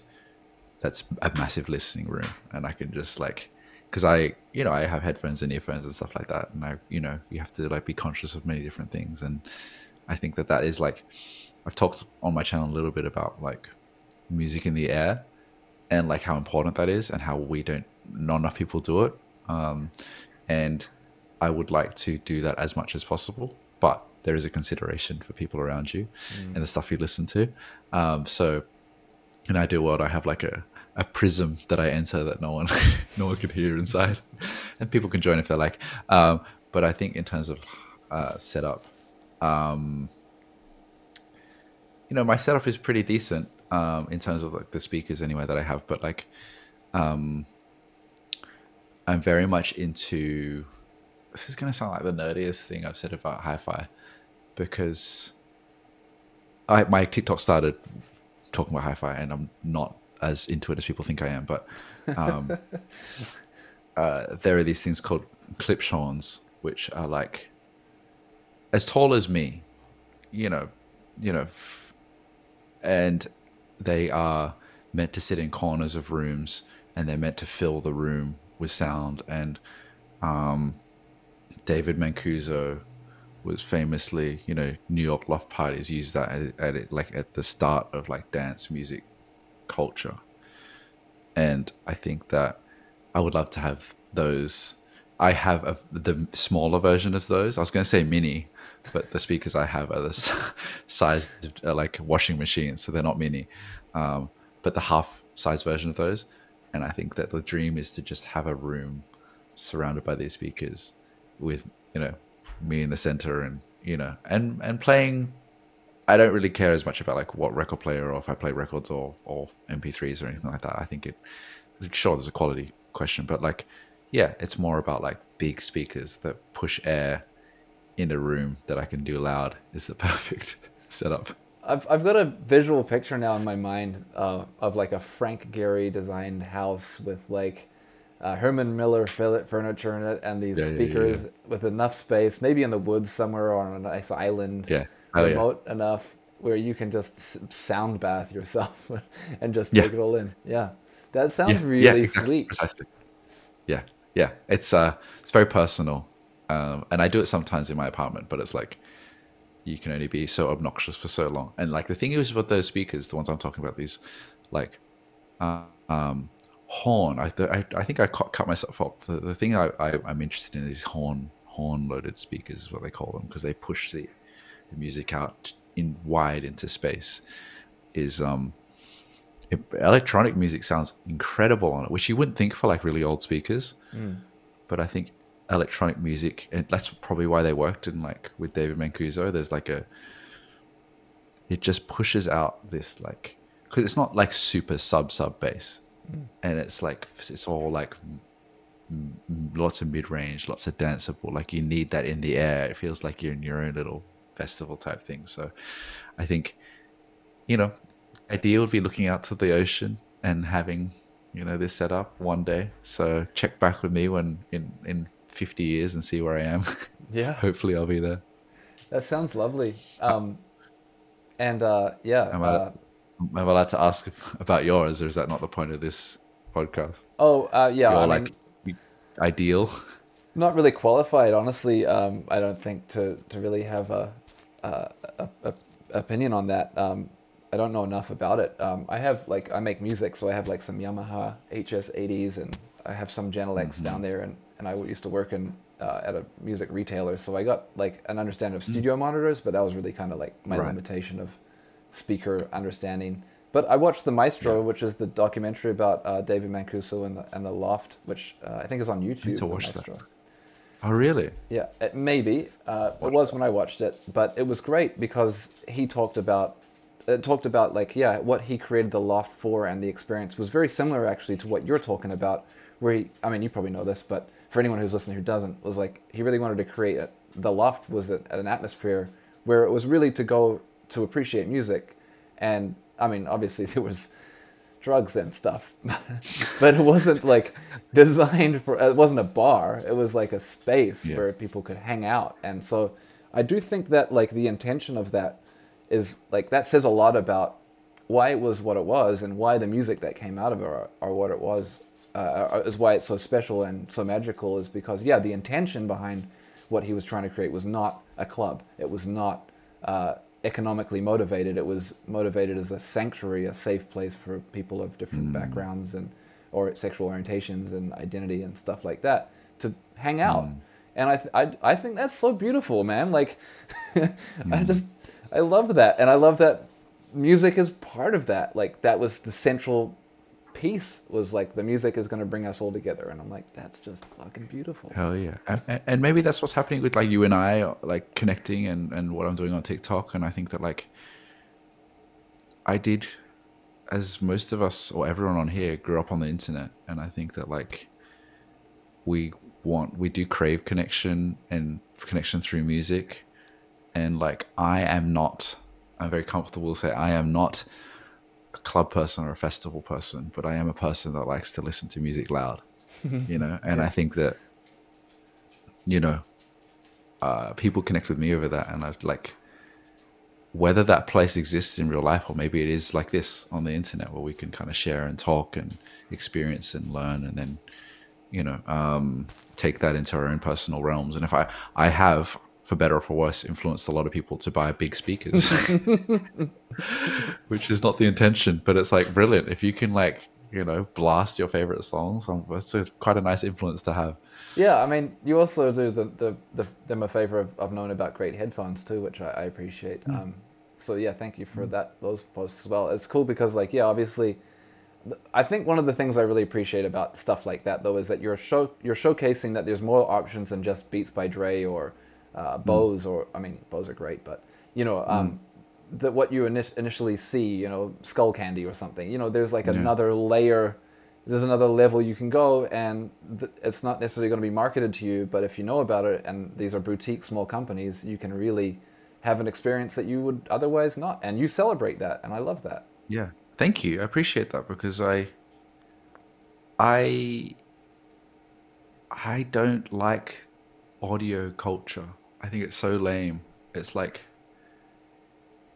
people that are more interested in the the technology than they are in music, and I have a family friend that will chew my ear off about all the equipment they have, but they couldn't tell me one song they like, you know. and it's, I know it's like, and when I first started my channel uh, on TikTok and I shared my speakers because I thought it would people would find it entertaining, all these people were hating on what my setup looked like and all, and it's all men, and it was all like, why don't you this? Why don't you? You don't know this? And it's just like, dude, like who cares what I have or like it's my room like, and I think what I'm trying to do is like bring a human side to. I don't. I just, I talk about mostly music, but sometimes audio stuff, and I try to humanize it. It's like this is what's good about it. This is what you'll get out of it, you know. And I think for me, anything regarding audio and is that I've heard a speaker and gone, I didn't know music could sound like this. That's where that's all it's not about like wave guides and frequency responses and stuff like that. It's like uh, what? Like it's quite spiritual. Yeah. And and then you're like and and then unfortunately it is a bit addictive. It's like i want to hear that again you know i and it doesn't i i listen to songs played off my phone if i'm in the kitchen and i don't have a speaker on me and i enjoy the song as much as much but if you can afford to, or if you're interested to explore it, you can also find a version of that where if you've got the time, energy, space, that you can hear these songs in ways you've never heard them before. And um, I think that's an incredible thing that not many people know about because we've got our Bluetooth speakers, we've got our little earphones and stuff like that.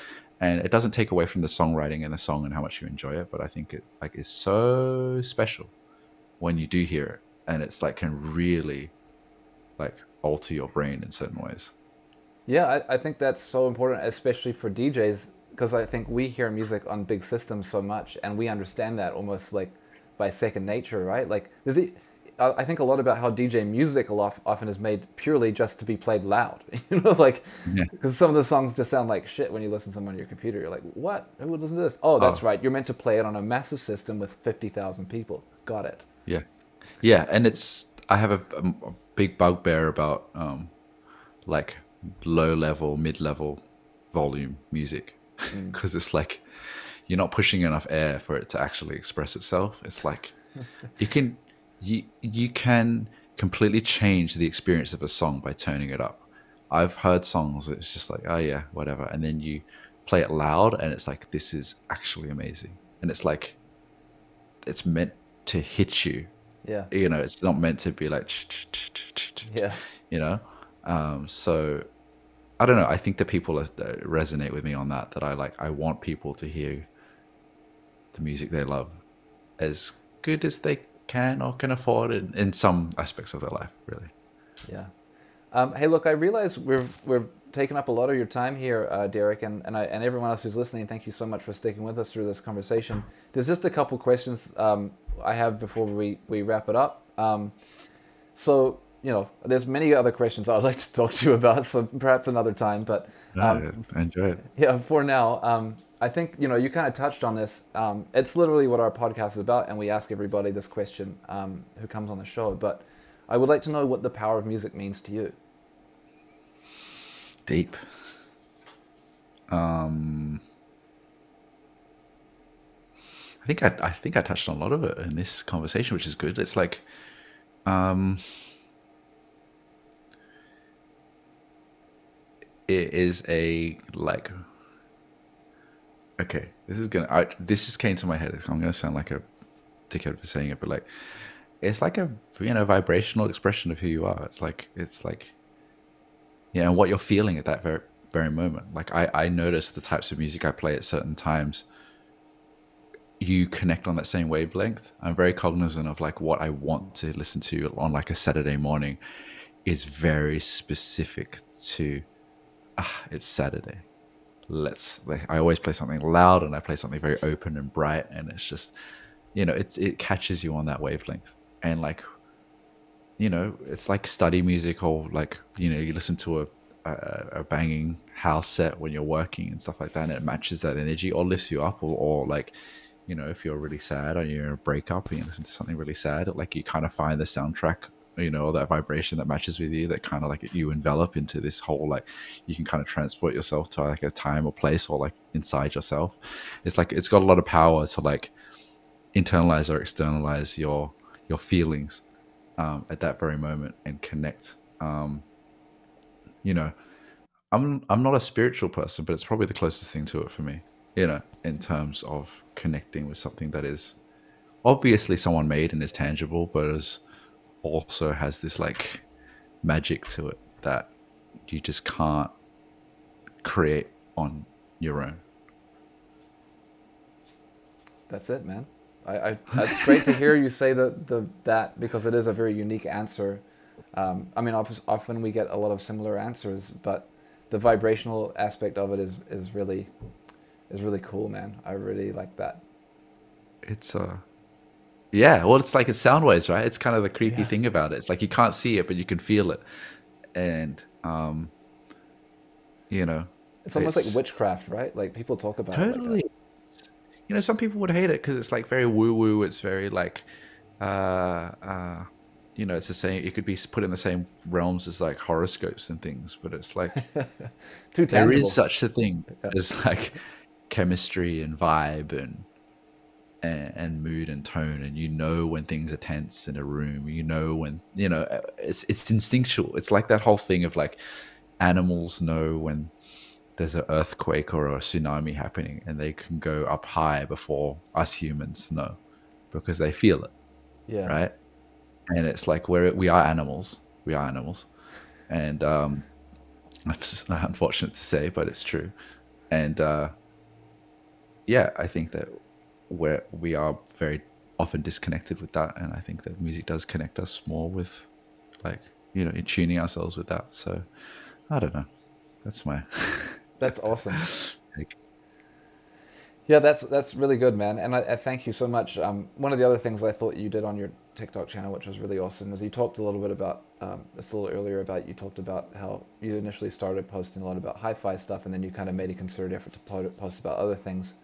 And you Mm. also talked a little bit about um, just kind of the democratization of DJ culture, and I and I would recommend anyone who hasn't Mm. watched that to Mm. check it out on your channel. But um, could you just quick, maybe quickly just talk about your feelings about that, um, if you know what I'm referring to? Yeah, yeah, yeah. I think, uh, yeah, I was talking about like I'm seeing a lot of, especially young women DJs, showing their process of learning how to DJ on TikTok, which is like, as you would know, as you would know, Matt, like a no-no in DJ culture. It's like you, but that was always my anxiety. I didn't have decks back in the day. I didn't know how to DJ. I didn't have any friends who DJ. I didn't know how to do it, and that probably just wigged me out of being a club DJ altogether because I just didn't know where to start, how to do it, what to play, what to you know, and um, the culture isn't built for that. You're meant to turn up and know what you're doing.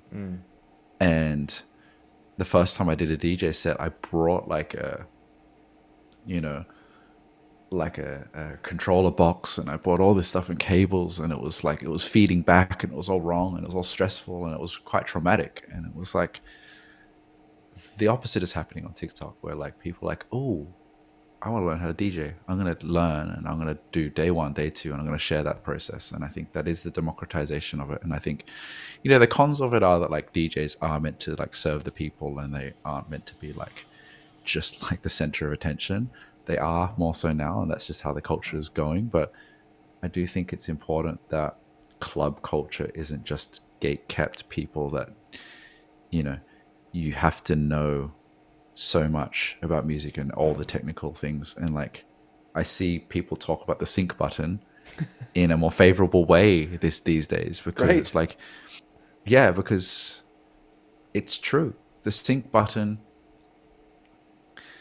is not where you define your music tastes and it's like, um, you've got BPMs on the screen, you've got the sound wave on the screen. It's all sync You know, like if I can line up to the, if I can visually line up where the start of the song is, I've, I'm using sync. You know, the only place where you can't do that is vinyl, and that's its own gatekeep thing as well. But it's like everyone get over it. Like if you can play music that makes people move and have a good time, then then you're you're good. If you can't, you know, get you can get better at it. But I think there's so many like you can't do that, you can't do that, and it's I do think it's very male driven. It's like the audiophile world. It's like you can't use these cables, you can't do that, and it's like I don't. People shouldn't care about that. It's just music. It's not that serious. It's just like we're pressing buttons and we're we're introducing people to stuff. And I, I think lastly, like if I share a song, people say, "No, I'm gatekeeping this," and it's like music. You didn't make the song. Like they made the song for people to hear. It's not up to you. Like it's if someone likes it, then they should. Other people should like it too. And if you want to share it with people, they should. And it's it's you know I think music needs to be out to as many people as possible. And I think, um, yeah, the people embracing DJ culture uh, and DJing and sharing the process is like a, a, wonderful evolution. That's awesome. Yeah, I was really, I was really particularly taken with that, and I was thinking like almost like, what can we do to make sure more people feel included? And I know that might be like the biggest no-no of all time, but you know, how do you? Yeah. I mean, that's literally what I do for my job, you know, is like educate people on things that our software does, and I have so much joy in doing that. Like this, it's, I'm so grateful to have my job for that yeah. sole reason of being like, here, check this out. How are you going to use it? You know, I'm like, yeah, that's yeah, really sweet. I see some people do crazy things with the sync button too. It's a tool. Oh yeah. Like oh, where yeah. they just they've got like five, six tracks going at one time, and they're using the faders as its own thing. And it's yeah. like well, wait what? Like oh absolutely. You only have two hands. Like you know if you want to do more than two things then sync you need it. Absolutely. Yeah. and yeah i'm glad that you feel that way. And I, I, that's kind of was my counter to the people that are like anti anti sync i was like okay dude like you understand how to mix two songs together. That's cool. But like you can do so much more with sync because you all of a sudden don't have to manage those two things staying together you can add more things and add other yeah. elements and add other people and everyone will be together and that's a good thing yeah yeah and day. it's like as dinosaurs die out and i think that it, you, you give tools to new new generations to play with and find new ways to do stuff with and i think that's like the epitome of tiktok right like it was started as people du- duetting each other and dancing mm. to music and now it's like you and i connecting over stuff that's very deep and nuanced but there's enough people that connect with it and like I'm sure they didn't design it for someone like me to be on there. and I didn't plan to be someone like that on there.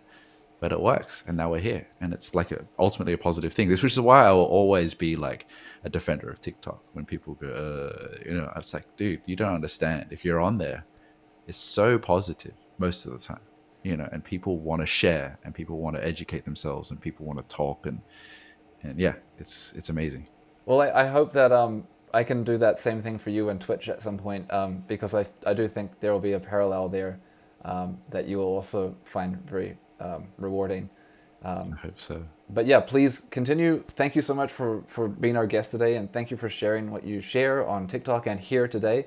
Um, and is there anything or anybody that you'd like to shout out or, or mention at this moment? Or shout anything? out you, shout out you, Matt. Yeah, I think your questions have been excellent. You're a really great interviewer, and uh, I think uh, it's you you you allow a very you know interesting conversation to flow, and uh, I appreciate it. I think it was uh, like you know I didn't think that speaking for you, you put this amount of time in my calendar, and I'm like, I don't know what we're gonna do, um, and uh, uh, we could keep talking for hours. So I think that that's that's a, a really really sweet thing. So thank you.